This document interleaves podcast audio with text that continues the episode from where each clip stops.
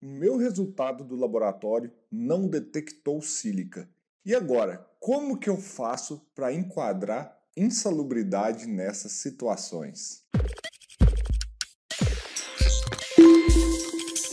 Fala galera, vocês estão respirando bem por aí? Eu sou Leandro Magalhães e nós estamos aqui em mais um quadro nosso do Analytics Responde. E o que é o Analytics Responde? É o quadro que eu respondo dúvidas da minha audiência sobre as análises químicas feitas no ambiente de trabalho. Esse quadro aqui já está rodando há vários meses e tem sido um sucesso geral. E para você me dar aquela força, eu peço que você curta esse vídeo aqui e compartilhe ele também com um coleguinha que ele possa aprender muito aqui com a gente. E agora, Leandro?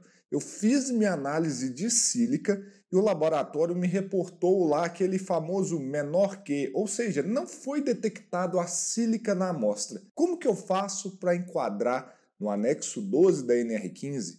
Eu tenho que enquadrar insalubridade? Como que faz? Essa é uma dúvida muito comum, que tem muita gente que me pergunta e chega quase todos os dias falando sobre esse assunto. Então eu resolvi trazer ele aqui para o nosso Analytics Responde. Então, a primeira coisa que a gente tem que entender é o que é o anexo 12 da NR15. O anexo 12 ele trata exclusivamente de poeiras minerais, ou seja, poeira que vem da terra, do subsolo, do solo, ou seja, tudo que está ali na crosta terrestre. Então, primeiro, para a gente falar de anexo 12 da NR15, a gente está falando dessas poeiras de origem mineral. Uma parte desse anexo trata da sílica, e para nossa surpresa, né, que é até, vamos dizer assim, um pouco desagradável, ele não traz um limite para a sílica, ele traz três fórmulas para calcular o limite. A gente tem uma fórmula que é essa daqui, ó, que é para calcular com o Impinger, que ele está em milhões de partículas por pé cúbico, então é uma análise feita para coletar com o Impinger. Tem esse outro limite aqui também, ó, que é utilizado para coletar na fração total, e tem o esse daqui, que é para a fração respirável. Como você pode ver, todos eles dependem do percentual de quartzo na amostra. Ah, Leandro, o que é o percentual de quartzo na amostra? O percentual de quartzo na amostra é o seguinte: quando você for pedir essa análise, o que, que você tem que fazer? Você tem que ir no laboratório e pedir para fazer tanto a análise de poeira, seja ela total ou respirável, ou no Impinger, né? Que ninguém faz isso mais, e também fazer a análise da sílica.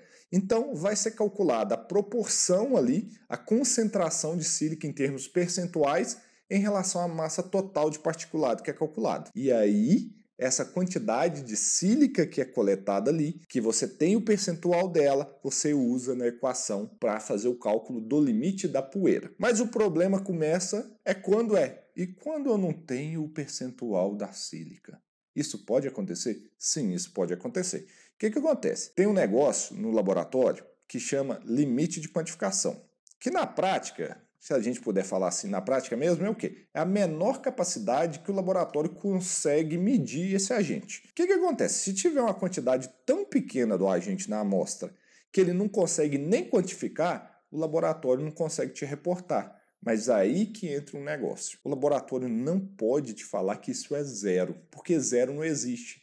Esse valor é apenas menor do que a capacidade que ele consegue medir. Entendeu? Só que aí fica o problema. E agora com essa fórmula? Então vamos lá, eu vou te dar algumas soluções para isso. Então é muito importante você entender que a primeira coisa aqui, esse anexo só fala de amostras que contêm sílica. E quando ele foi feito lá um milhão de anos atrás, um milhão não, brincadeira, esse aí é de 94. Quando ele foi feito lá em 94, o que, que eles pensaram? Que é o seguinte, eles copiaram um modelo que estava lá nos Estados Unidos, na OSHA, em que falava que o seguinte, lá na OSHA falava que se essa amostra contiver menos de 1% de sílica, não era considerado esse limite, ele era considerado como particulados em geral. Então essa é a primeira regra que eu quero te falar. Então você tem que ter atenção a essa questão. Se o particulado tiver menos de 1% de sílica, originalmente da onde foi trazido esse limite, não enquadra a sílica. E se você quiser saber mais como que foi feito esse limite, etc., eu vou colocar um link aqui embaixo com um artigo da revista da BHO que o pessoal da Fundacenta escreveu um artigo falando sobre isso. Tem essa regra do 1%. E você não pode colocar 0%. Então, tem duas situações. O que, que você vai fazer com esse resultado? O primeiro é, se essa concentração for muito pequena, e é um, como que você calcula essa concentração? Você utiliza o limite de quantificação do método. Então você pega lá, o laboratório vai te falar assim, ó, menor que tanto. Você vai pegar esse menor que tanto e dividir pela massa do particulado. E aí você multiplica por 100, você vai ter o percentual. Então vamos colocar o exemplo didático aqui. Imagine só você tem lá que o resultado do seu laboratório é menor do que 1 micrograma. E a massa de particulado são 100 microgramas. Então você vai pegar lá menor do que 1 micrograma dividido por 100 microgramas vezes 100. E isso vai dar 1%. 1%. Beleza?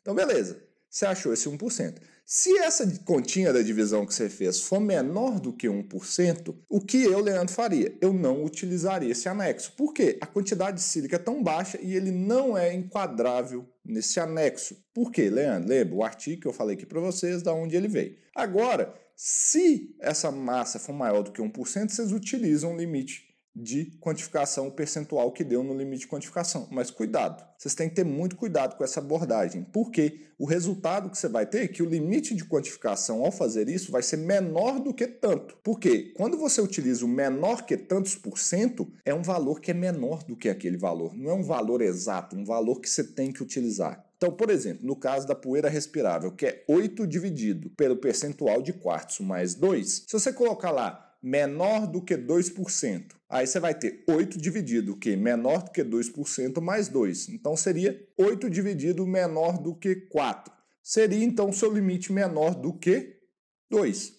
É um negócio meio estranho, mas dá para usar. Mas o que, que eu, Leandro, faria? É, eu tomaria cuidado de utilizar bons laboratórios em que o limite de quantificação deles fossem muito baixos, mas com cautela. Você tem que ter um laboratório que é, seja, por exemplo, certificado, que tenha proeficiência para fazer essa análise. Por quê? Ao utilizar um laboratório que tenha proeficiência para fazer essas análises com um baixo limite de quantificação, você vai conseguir resultados bem baixos, né? menor o limite de quantificação bem baixo, que você não vai cair nessa sinuca de bico.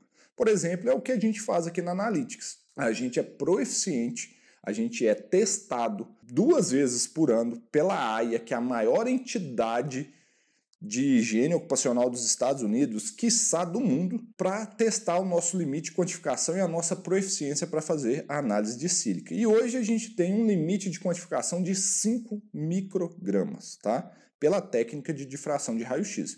Então, com esse limite de quantificação, se você coletar o volume correto, você não vai ter problema de, quando der menor do que o limite de quantificação, você falar que o, quando você coletar o volume correto com esse limite de quantificação que a gente tem na Analytics, você não vai ter problema de desenquadrar do anexo 12. Por quê? O limite vai ser tão baixo, o percentual vai ser tão baixo que você pode alegar que não é enquadrável, não é detectado sílica, então não enquadra no anexo. Então, isso tudo que eu te falei para resumir isso, você tem que ter uma atenção no laboratório que você vai utilizar. De nada vai adiantar se você seguir isso tudo que eu falei e você não seleciona um laboratório proeficiente na análise de sílica, porque ele pode te dar um resultado que não é tão verdadeiro e você vai cair numa sinuca de bico, porque às vezes seu limite de quantificação vai ser muito alto e aí você vai ter um resultado do limite que é menor que. E aí eu fico perguntando, né? Para que, que eu tenho um limite escrito menor que?